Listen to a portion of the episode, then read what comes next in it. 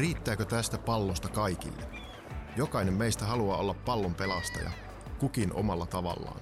Tapoja on yhtä monta kuin tekijää. Esittelemme tässä podcast-sarjassa heistä kahdeksan.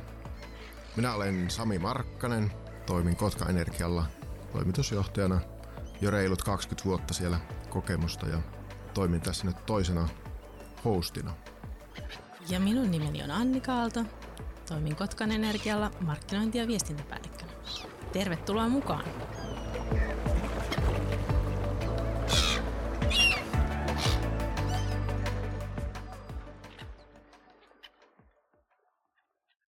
Tervetuloa Pallonpelastajat podcastin pariin. Ja tällä kertaa keskustellaan energia-alasta ja meillä onkin vieraana Erkki Karppanen, joka on Etelä-Savon Energian eli ESEN toimitusjohtaja ja alan konkari. Voisi sanoa, että tämmöinen emeritus-energia-asiantuntija. Ja Erkillä on ehkä hiukan alan toimitusjohtajan normista poikkeava tausta. Hän on työskennellyt kansainvälisissä suuryrityksissä maailmalla. On tehnyt tohtorin väitöskirjan sumeasta säädöstä, neuroverkoista ja myöskin ollut koulumaailmassa, korkeakoulumaailmassa, Mikkelin AMK on rehtorina muun muassa. Erkki on myös intohimoinen tanssin harrastaja ja, ja suunnistus ja hiihto on myös lähellä sydäntä. Tervetuloa Erkki Karppanen mukaan. Kiitoksia. Aloitetaan tämä samalla tavalla niin kuin aina on aloitettu vieraiden kanssa. Eli mikä on sinun suhde Kotkaan tai mitä tulee Kotkasta mieleen?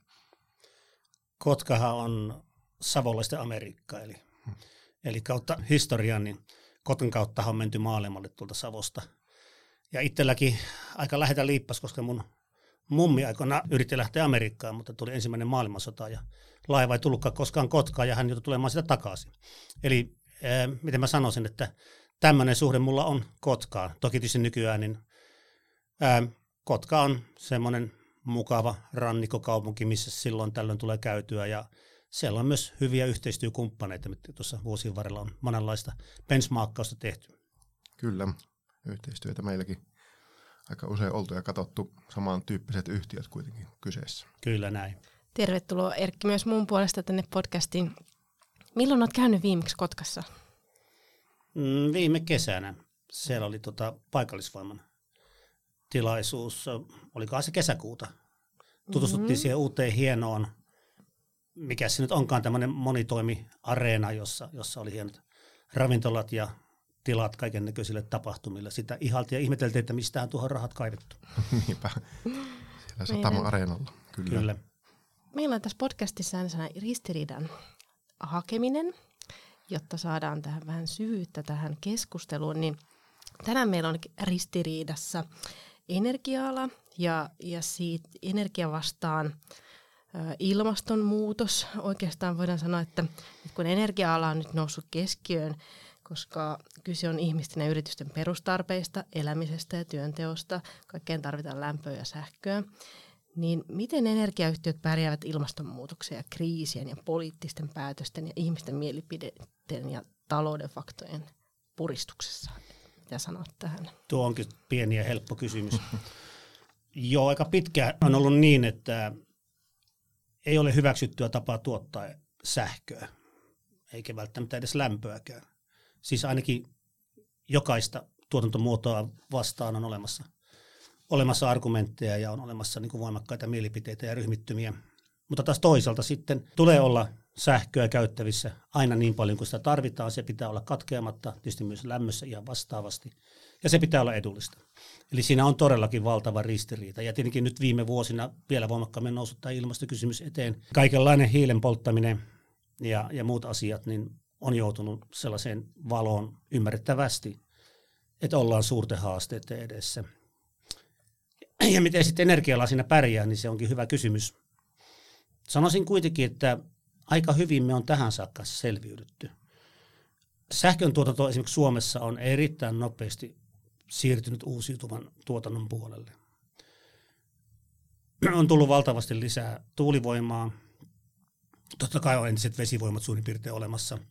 Ja tietenkin nyt sitten ydinvoima. Tänään on muuten, muuten Olkiluoto kolmosen viralliset vihkiöstä, jonne olen menossa, menossa vielä tänään. tänä päivänä. Eli siinäkin on hyvin mielenkiintoinen tilanne tätä ristiriitaa, että hyvin pitkään Olkiluoto 3 nähtiin hyvin negatiivisessa valossa. Sen rakentamista vastustettiin ja sille naureskeltiin, mutta sehän oli erittäin toivottu lapsi, kun se sitten syntyi lopulta. Eli tämä myös kuvaa sitä, että miten ihmisten mielipiteet ja asenteet muuttuu matkan varrella, kun tilanteet muuttuu. Mutta siis kyllä tähän valtava haaste ja, ja kyllähän Suomessa energia-ala tässä nyt niin kuin hyvin pärjää. Toki meillä on juurikin se ongelma, että meidän investoinnit ovat hyvin pitkäaikaisia ja niiden kanssa selviäminen on sitten se, ehkä se suuri haaste noin niin kuin yhtiötasolla. Jos palataan kuitenkin pikkusen taaksepäin tässä, tullaan sitten takaisin näihin haasteisiin, niin miten sinä Erkki Karppanen olet päätynyt energiayhtiön toimitusjohtajaksi? Tuossa oli monia käänteitä matkan varrella. Joo, äm, se tapahtui sillä tavalla, että Esessä oli paikka auki 2010. Ää, ja, ja tota, mä olin siis ollut Mikkelissä ammattikorkeakoulun rehtorina vuoteen 2008. Ja sitten tuli semmoinen halu palata takaisin lainausmerkeissä hipsuissa työelämään, vaikka sekin tietysti oli mielenkiintoinen maailma. Ja mä lähdin Lahteen Lahden alueen kehittämisyhtiön toimitusjohtajaksi, eli alueen kehittämistä tekemään. Ja osin sen takia, että Mikkelin kaupunginjohtaja Jyrki Myllyvirta oli mennyt Lahden kaupunginjohtajaksi. Hän minut sinne houkutteli. Mutta sitten äh, tämä Mikkelin paikka, Esen paikka, niin äh, olin kuitenkin ehtinyt tutustua äh, uuteen Mikkelin kaupunginjohtajaan ja, ja tota, sitten hänelle soitin, että no, on tuommoinen paikka, että mitä sä luulet, ja hän sanoi, että no, mikä ettei, hain vaan, mut sitten valittiin. Eli en mä koskaan kuvitellut silloin aikana, kun tein väitöskirjaa, jonka mä tein kiertolaju Kattilassa, joka oli Stura Enson, että mä olisin jotenkin niin kuin tekemisen energialan kanssa vielä lopulta, mutta niin siinä sitten kävi. Ja, ja senkin verran kevennyksenä sanoa, että kun mä soitin sitten Lahdesta vaimolle, että huomasin lehdestä, että on tuommoinen energiayhtiön toimitusjohtajan paikka auki Mikkelissä, niin vaimo ystävästi sanoi, että ei sulle mitään mahdollisuutta sellaiseen paikkaan. kannusti oikein. Kyllä kannusti, mutta kyllä. niin sinä sitten päätyi sinne. Mm, kyllä. No, miten sitten olet ollut myös isossa kansainvälisessä yrityksessä töissä, niin mitkä on suurimpia eroja tämmöisen kunnallisen yhtiön ja suuren kansainvälisen jätin välillä? Joo, Hanivilla tuli oltua pitkään, mm. jolloin, jolla oli joku 50 000 työntekijää silloin globaalisti ja toimisi ympäri kaikissa maissa ympäri, ympäri maailmaa, missä minkäännäköistä niin kuin järkevää teollisuutta tai asuntorakentamista on, eli kiinteistöautomaatio, teollisuusautomaatio oli pääalat ja monenlaista muutakin. Tämä onkin erittäin mielenkiintoinen kysymys ja on sitä monestikin sitten pohtinut, kun se on nimittäin niin, että kaikessa on omat hyvät ja omat huonot puolensa. Yllättäen tämmöisessä amerikkalaisessa pörssifirmassa on erittäin paljon byrokratiaa. Sitä on paljon enemmän kuin tällaisessa kunnan omistamassa yhtiössä. Kaikki piti, pienetkin liikkeet, rekrytoinnit, investoinnit, hyvin perusteellisesti ää, perustella PowerPointien ja Excelien kautta, että saa jotakin tehdä. Ja se oli aika jäykkää. Mutta taas toiminta oli äärimmäisen tavoitteellista ja tuloshakuista.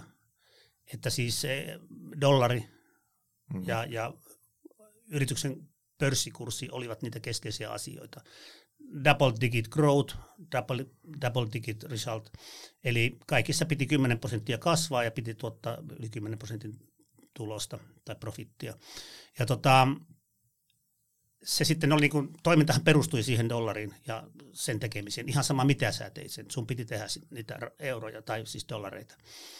Kun taas kunnallisissa yhtiöissähän ehkä on ihmisläheisempää se toiminta. Mutta sitten niin kuin tietyissä asioissahan sitten heijastuu tämä haaste, niin kuin kuntalain ja osakeyhtiölain niin kuin, äh, törmäys, rajapinta, joka on mielenkiintoinen, koska kummalta puolen vaan katsoo, niin aina ollaan vähän semmoisessa tilanteessa, että no kumpi tässä nyt on niin kuin vallalla. Ja, ja se on tietynlaista kompromissia aina. Ja tietysti tämmöisessä kuntayhtiössähän toiminta on paljon epäammatillisempaa, varsinkin hallitustasolla helposti, koska se on poliittista toimintaa, poliitikkoja tulee ja lähtee, vaalien välillä ja sitten tietysti aina vaalikausien, kuntavaalien niin kuin mukaan elää hallitukset vahvasti tyypillisesti. Et välttämättä näin, mutta aika tyypillisesti. Ja, ja tuota, sitten tietysti tulee näitä kuntapuolen niin kuin vaateita, konserniohjausta niin sanottua, jota pitää aina koittaa pujotella, että miten sitä selviää, niin että joudu sitten niihin, niihin liian syvälle, joka taas vaikuttaa sitten, vaikeuttaa sitten niin liiketoimintaa. Mm-hmm. Että niin kuin, ihan ne tuloiset olisi, kun näistä poimisi molemmista ne parhaat ja niin kuin rusinat pullasta ja sitten mm. saisi tällaista toimintaa harrastaa, mutta en tiedä. Olen myös ollut myös yksityisellä isolla yhtiöllä Alströmillä aikanaan, Joo. joka on taas omanlainen, eli siis perheomisteinen iso yhtiö, joka oli taas niin kuin omanlainen maailma. Että mutta ei nyt sekään, siis siellä taas sitten sinne omistajat lähtee, niin kun ne istuu oman pussinsa päällä, Niinpä. niin se vaikuttaa taas kaikkeen. Joo. Nordic Business Forumissa eilen kuultiin Harvardin professoria, joka puhui kovasti ilmastonmuutoksesta ja näistä pehmeistä arvoista. Ja se oli myös mielenkiintoista, että just nämä dollarin kuva opettajat siellä maailman ykkös koulussa, niin nekin on kääntynyt siihen, että ne puhuu, puhuu myös näistä pehmeistä arvoista ja siitä, että pitää olla yhteiskuntavastuuta ja niin, niin edelleen. Että ehkä tämä jonkunnäköinen muutos tässä on sitten kuitenkin isoissakin yrityksissä tulossa. Mutta juurikin sen takia, että se parantaa sitä liiketoiminnan tulosta, niin. jos on niin kuin Dollari vastu- silti, Kyllä. joo. Mielenkiintoista siinä eilisessä Harvardin professorin puheessa oli myöskin se, että, että hän oli selvästi ottanut omakseen sen tehtävän, eli kasvattaa tulevia sukupolvia niin sä oot ollut nyt vähän samanlaisessa, kun sä olit siellä ammattikorkeakoulun rehtorina, niin, niin se oli myös omanlainen maailma verrattuna nyt näihin edellisiin, edellä mainittuihin pörssiyhtiöihin ja kunnallisiin energiayhtiöön, niin, niin miten sä näit sen, minkälaista oli olla töissä ammattikorkeakoulun rehtorina? Se oli erittäin avartavaa. Meilläkin oli silloin Mikkelissä kahdeksan koulutusalaa. Ja tavallaan mä niin kuin päädyin pohtimaan sitä, että A, tekeekö tietty ala ihmisistä tietynlaisia, vai B, ajautuuko tietynlaiset ihmiset tietylle alalle. Koska nimittäin insinöörit tai sitten niin kuin liiketalous, kulttuuri, sote, humanistinen kasvatusala, metsä ja, ja niin edelleen, niin nämä on niin kuin hämmentävä erilaisia yhteiskunnan osia – ja, ja tota, niissä tietysti muodostuu semmoinen hieno kirjo, mutta mä oon ajatellut, että ei ole kauhean monta sellaista paikkaa, missä niin pääsee näkemään tämmöistä kaikkea, mm. että mitä tämä on, ja se niin avartaa ajattelua. Et sille mä oon tyytyväinen, että tuli oltua sellaisessa tehtävässä, että ää, jos mä olisin ollut koko ikäni vaikka energialalla, niin ehkä minä ajattelisin hieman suppeammin. Ää, ymmärtäisin ihmisiä vähän suppeammin kuin mitä se oli pakko oppia ymmärtämään. Kun sote-ihmiset tuli mulle sanomaan, että tämä meidän ala on niin tärkeä, että ei se ole mitään väliä, mitä mitä se niin kuin maksaa. Paljonko tähän tarvitaan käyttää budjetissa rahaa? Sillä ei ole väliä. Tämä on niin tärkeä. Hmm. Joo, niin on. Mutta kun meidän pitää tehdä budjetti. Kun taas liiketalous, ihmiset tulivat Excelissä kanssa ja se oli kolme desimaalia ja pyöriteltiin niitä, että on, tämä on niin kuin hyvä näin. Ja, ja inserit vaat, vaati koko ajan lisää rahaa kaikkea ja, ja niin edespäin, niin edespäin. Että, ja kulttuuri-ihmiset oli tietysti aivan niin kuin, no. Oma rotunsa. No ne oli aika kierroksilla aina kaikesta. Että, mutta ihanaa aikaa oli se, joo. Mm-hmm. Mutta se on juurikin näin.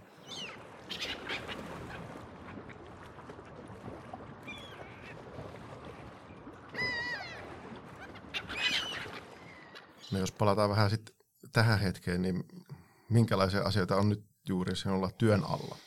Päällimmäinen asia tietysti omassa firmassa, jos nyt jättää sen pois, että kaupunki on myymässä meitä, meitä tuota, 49 prosenttia meistä ja tekee, tekee meillä tämmöisen kunnon potin, niin ää, jos ajattelee operatiivista toimintaa, niin kyllä se kaukolämmön sähköistäminen on se, se iso asia tällä hetkellä niin kuin meillä. Et pyritään vähentämään tätä polttamista ja bioenergian käyttöä. Viime vuosiin saakkahan bioenergia oli se sana, mihinkä vahvasti uskottiin, että meilläkin Mikkelissä 90-luvun alusta asti on vahvasti tuotu puuta, puuta siihen niin kuin polttamiseen. Ja, mutta nyt se aika alkaa olla niin kuin hiipumassa. Ei se ohi ole, mutta hiipumassa. Ja samalla tietysti turpeesta luopuminen on jo tapahtunut. Toki me, meillä vielä ihan pikkusen sitä on, mutta tavallaan teknisesti pärjätään jo ilman turvetta. Mutta kyllä se on näin, että se täytyy kaukolämpöä sähköistä ja meillä on sähkökattilaprojekti menossa. Siellä on jo rakennukset valmiina ja kattila otellaan tulee tuossa helmikuulla ehkä ja päästään ehkä joskus maalis-huhtikuulla sitten pöhättää jo lämpöä kaupunkilla sille sähköllä. Niin kuin nytkin olisi aika hyviä aikoja mm-hmm, ollut tehdä, kyllä.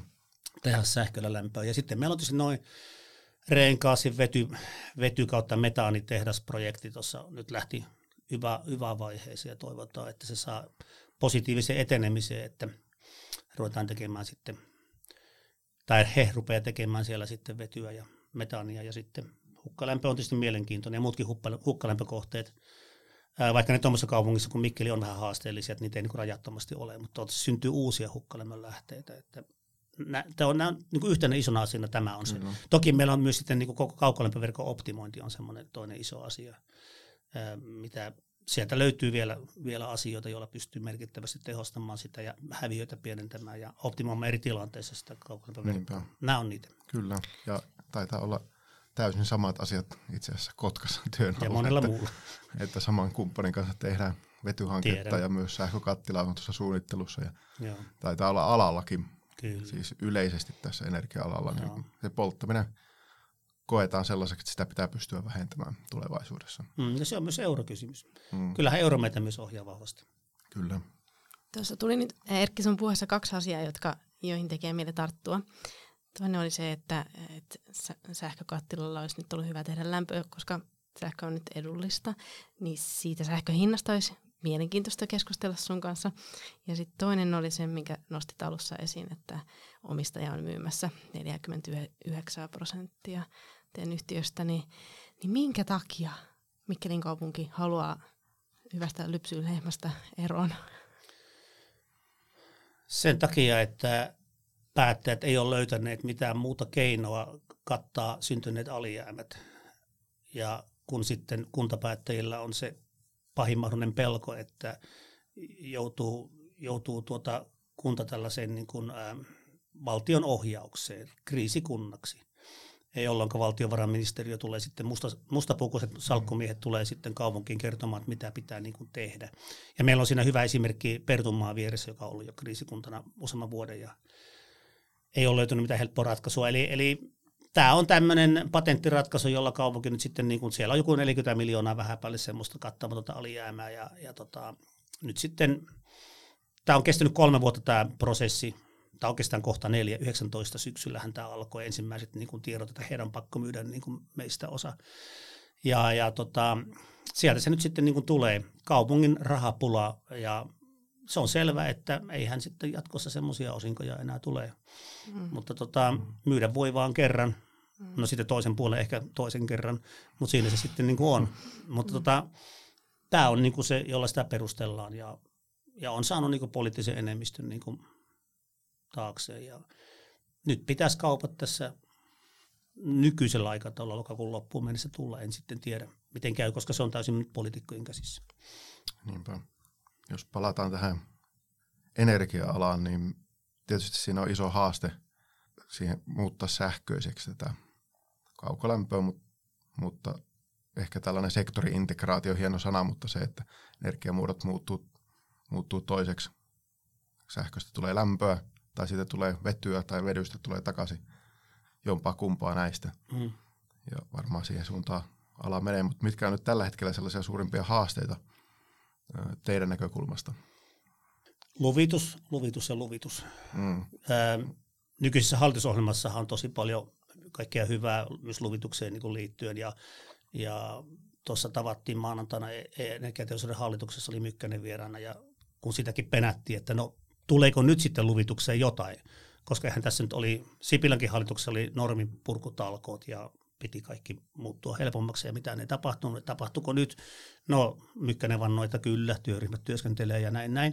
Mutta kyllä niin kuin, mä sanoisin, että vihreän siirtymän suurin haaste Suomessa, tietysti ylipäänsäkin niin kuin täällä Euroopassa on, on luvitusmaailma. Ää, se on kommervenkkinen kaikkinen niin kuin demokraattinen oikeuksineen valittaa kaikesta mahdollisesta ja tie on aina pitkä, tehtiinpä mitä tahansa ja sen mä niin näen ei, ei mullakaan ole sellaista patenttiratkaisua, että miten se pitäisi niin kuin ohit, ohittaa sitä ei pidä, mutta jotenkin sitä pitäisi sujuvoittaa niin, että se nyt oikeasti sitten olisi niin kuin jollakin tavalla järkevissä aikataulussa mahdollista. Rahoituspuoleen mä kyllä uskon, että niin näihin vihreän siirtymähankkeisiin, kuten esimerkiksi vetyhankkeisiin ja muihin, on kyllä raha olemassa Euroopassa ja maailmalla ja, ja Suomessakin, että siihen mä niin uskon. Ja tekniikkaahan aina löytyy ja tekniikkaahan kehittyy niin kuin ei nähty tuulivoimassa, että kun buumi lähtee päälle, niin tekniikka kehittyy rajusti ja nopeasti. Kyllä. Onko se luvitus sellainen asia, minkä muuttaisit, jos voisit? Vai? Joo. jotenkin yksinkertaisemmaksi ja jollakin tavalla tätä niin kuin valitusoikeutta niin kuin rajoittaisin järkevämpään muotoon, että se ei olisi niin helppoa nyt pistää valituksia liikkeelle kaikesta mahdollisesta. Tähän koskee kaikkia energiamuotoja, totta kai tuulivoimaa ja vesivoimaa ja aivan kaikkea. Mm, kyllä. Ehkä onko vallalla jopa sellainen tilanne, että helposti pystytään vastustamaan ja, ja arvostelemaan lähestulkoon kaikkea, niin kuin tuossa alkupuheenvuorossa puhuitkin jo, että ei ole oikeastaan olemassa sellaista oikeaa energiamuotoa, tai mm. että aina löytyy jokaiseen niitä, niitä huonoja puolia ja vastustajia, mutta sitten toisaalta pitäisi nopeasti, nopeasti saada muutosta aikaa, Joo. nopeasti päästöjä alas, puhutaan Joo. kriisistä. Että tässä ollaan aika puu- ja kuoren välissä myöskin energiayhtiöt. Siinäpä se onkin. Moni hanke jää sen takia ihan lähtökuoppiin, kun ymmärretään, että se luvitus tulee niin vaikeaksi, että ei lähdetä sitä viemään läpi. läpi. Ja sitten on paljon yhden asian liikkeitä, jotka niin ajaa vain sitä yhtä asiaa. Hmm. Minusta on hyviä esimerkkejä, kun itse olen tuolta Kainuun ja Savon rajamaalta keskeltä Korpea kotoisi. Ja, ja tuota, niillä seuduilla on ollut muutamia tuulivoimahankkeita. Ne on kaatunut siihen, että siellä lähistöllä on susireviri. Mm-hmm. Ja minusta on hyvin mielenkiintoista, kun susireviri on tyypillisesti 40 kilometriä kertaa 40 kilometriä. Väitetään, että se haittaa susien lisääntymistä, jos siellä jossain on tuulipuisto. Henkilökohtaisesti en usko. Mm.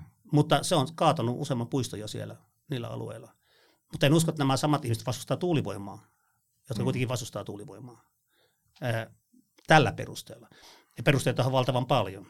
Mutta siis jos oikeasti halutaan, niin kuin nyt hallitusohjelmassa on, että oliko nyt vuoteen 30 vai mitä, Suomen sähköntuotanto kaksinkertaistaa päässä tuulivoimalla. Toki merituulivoima, mutta ihan yhtä iso ää, potti siellä on niin suunnittu maatuulivoimalle, niin kyllä näillä niin kuin jotakin täytyy niin kuin tehdä, koska Suomessa nyt kuitenkin oikeasti on tilaa rakentaa. Ja Itä-Su- Itä-Suomi on vielä oma kysymyksensä. Kyllä. Sehän on tuulivoimavapaa vyöhyke aika pitkälle. Että mehän keskitytään siellä vain maanpuolustukseen. Kaivetaan poteroita ja mietitään, että mitä tehdään. Niinpä, niinpä. Ohjaako Erkki energiapolitiikka oikeaan suuntaan sun mielestä? Jos ajatellaan nykyistä hallitusohjelmaa, sehän on aivan loistava unelma hallitusohjelma. Toki siellä on ristiriitaisuuksia.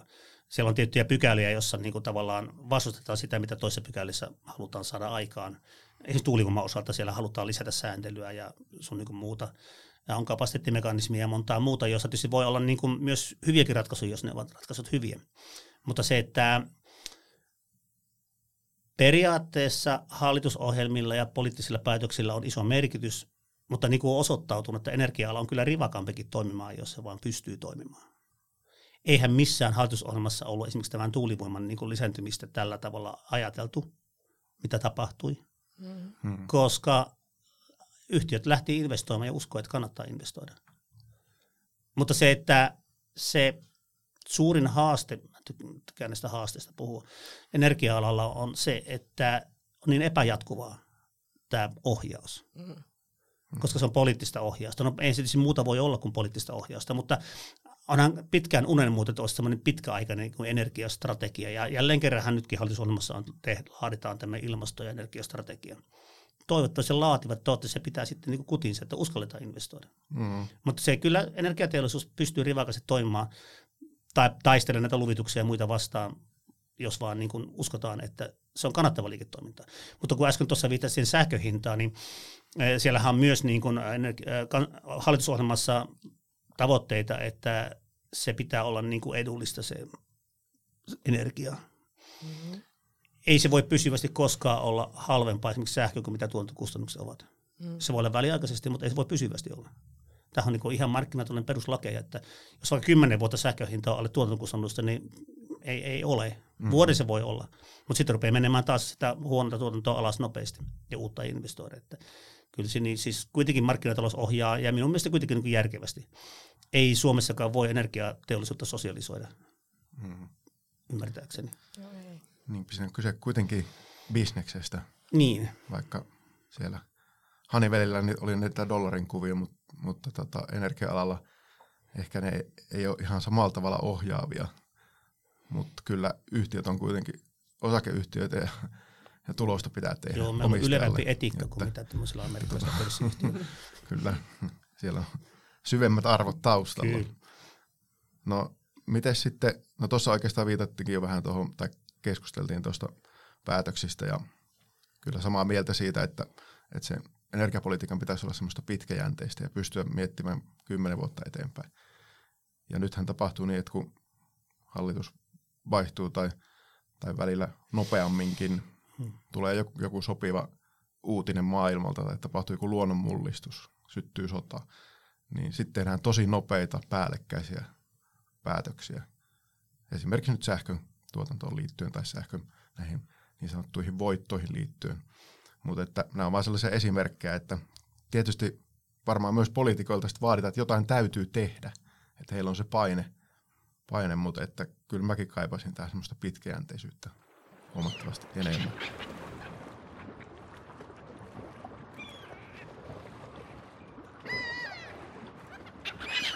Miten tulevaisuudessa, jos pikkusen visioidaan eteenpäin, niin, niin mitkä energiatuotantomuodot sitten, tai millä energia tuotetaan, jos ajatellaan nyt sitten 50 vuotta eteenpäin, visioidaan vähän? No ei varmaan tule merkittäviä uusia tuotantomuotoja. Meillä on perus, perusvoima tulee ydinvoimasta, vesivoimasta, suomalaisesta ja pohjoismaista vesivoimasta. Tuulivoima on nyt jäänässä tilanteessa, että nythän tulee semmoinen stabiili tilanne hetkeksi. Tuleeko uusi nousu sitten, niin kuin hallitusohjelma tavoittelee, vaikka eikä, se on jännä nähdä. Vetyhän on nyt nousemassa, Suomestahan halutaan tehdä vedyn suurvalta sen takia, että Suomeen uskotaan pysyttävän rakentamaan merkittävästi uusiutuvaa sähkön tuotantoa. Ja sehän on loistava energiavarasto. Toki niin kuin tiedetään, että elektrolyysi on prosessi, missä on aika isot häviöt, mutta siinä on tietysti yksi, yksi, yksi ratkaisu tämä hyödyntäminen sen hukkalämmön sun muuta. Ää, toki tietysti niin kuin, mä en ihan usko, että tämä vetyvallankumous tapahtuu niin nopeasti kuin tällä hetkellä halutaan ajatella. Ää, mutta se tapahtuu kuitenkin varmaankin. Sitten on tietysti iso mielenkiintoinen villikortti, tai se enää villikään ole nämä SMR, eli tämä pienmuotoinen ydinvoima. Että jotenkin itse haluaisin uskoa, että Suomeen ei enää rakenneta tällaista jättisuurta Olkiluoto kolmosta, vaan rakennetaan näitä pienreaktoreita, keskisuuria reaktoreita lämmityskäyttöön ja sitten myös niin kuin sekä lämmitystä sähkön tuotantoon. Näin mä haluan uskoa, että tämä, tämä tulee niin kuin kehittymään. Ja polttaminen hiipuu siinä sitten niin kuin pikkuhiljaa, mutta toki kun meillä on tämä tilanne, että täällä vielä jatkossakin jonkinlainen talvi tulee olemaan, niin me tullaan myös sitä tarvimaan tämmöisenä apukeinona tuottaa sitä lämpöä tietyissä tilanteissa ja ehkä sähköäkin, koska, koska sähkön kulutus tulee tietysti kasvamaan sähkökattiloiden ja muiden lämpöpumppujen kautta juurikin silloin, kun on kylmintä. Niin, eli sähkön käyttö hän tulee äärivöitymään ja, ja tota, se on yksi semmoinen iso, iso haaste tietenkin tähän, tähän rakennelmaan, että miten tämä säätö, säätösähkö sitten niin ratkaisee. Se on sitten toinen iso kysymys. Mutta kyllä mä tähän SMR-tekniikkaan niin uskon, uskon ja kunhan se alkaa ensimmäiset pilotit tulla, niin mutta jotenkin se tuntuu niin kuin loogiselta tavalta tehdä, tehdä, tehdä edullisemmalta tavalta kuin mitä tämmöiset jättivoimalat, mitä tuossa nyt on rakennettu. Mm. Mm-hmm. Ja aurinko nyt tietenkin.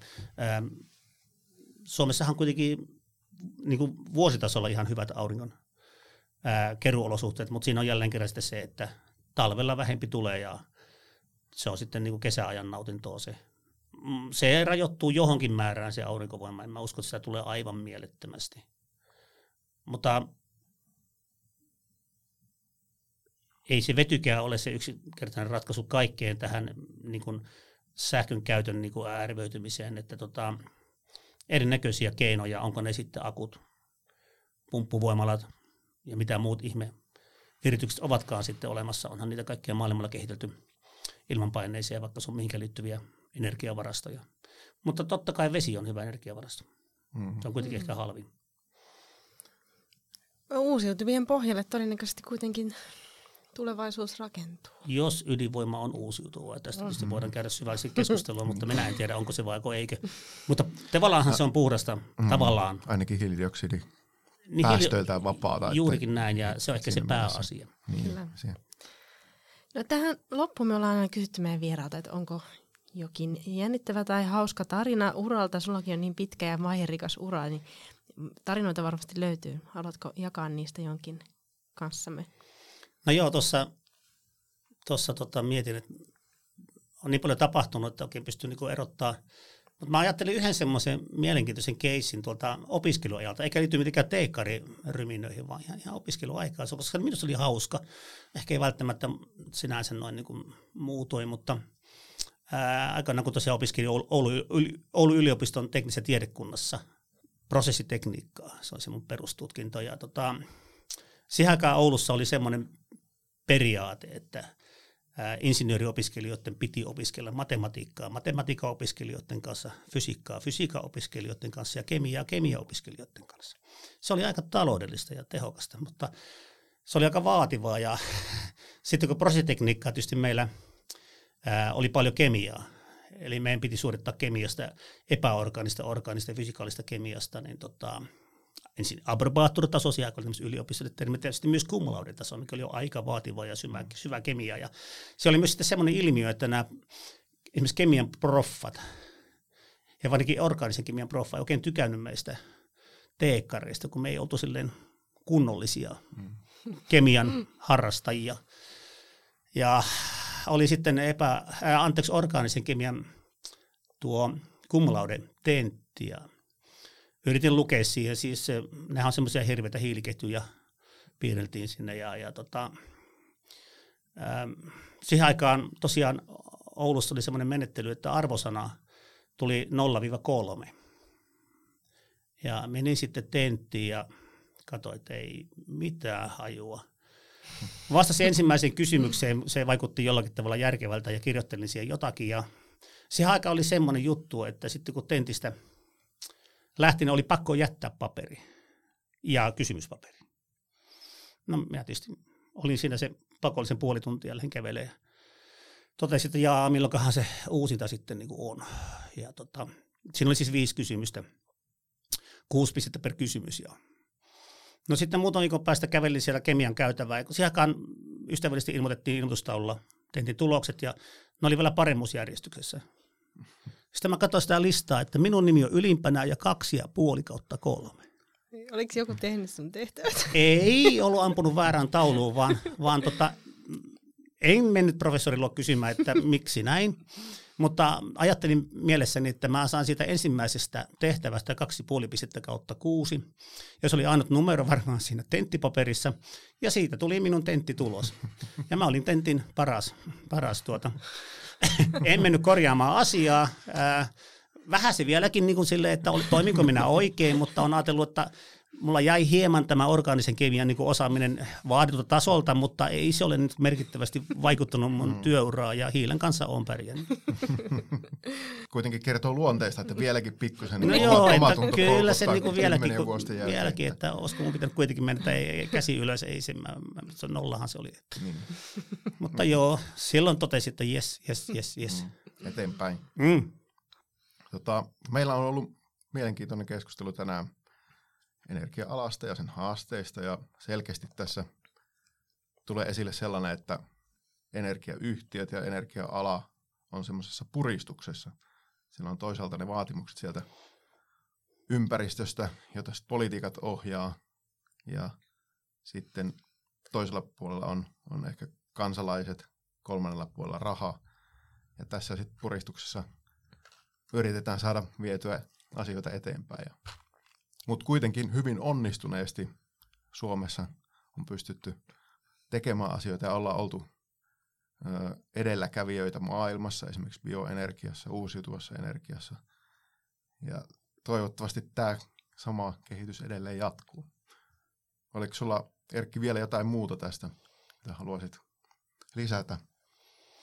Paljonhan tässä on tullut, että, mutta niin kuin mä oon niin kuin lohduttanut omakin henkilöstöä, kun hän on ollut huolissaan tästä myynnistä, että miten meidän niin kuin käy.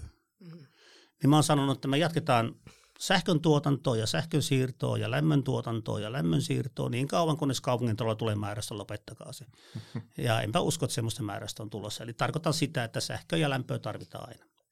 Kiitos Erkki, näihin sanoihin on hyvä lopettaa. Kiitoksia vierailusta. Kiitos. Kiitos.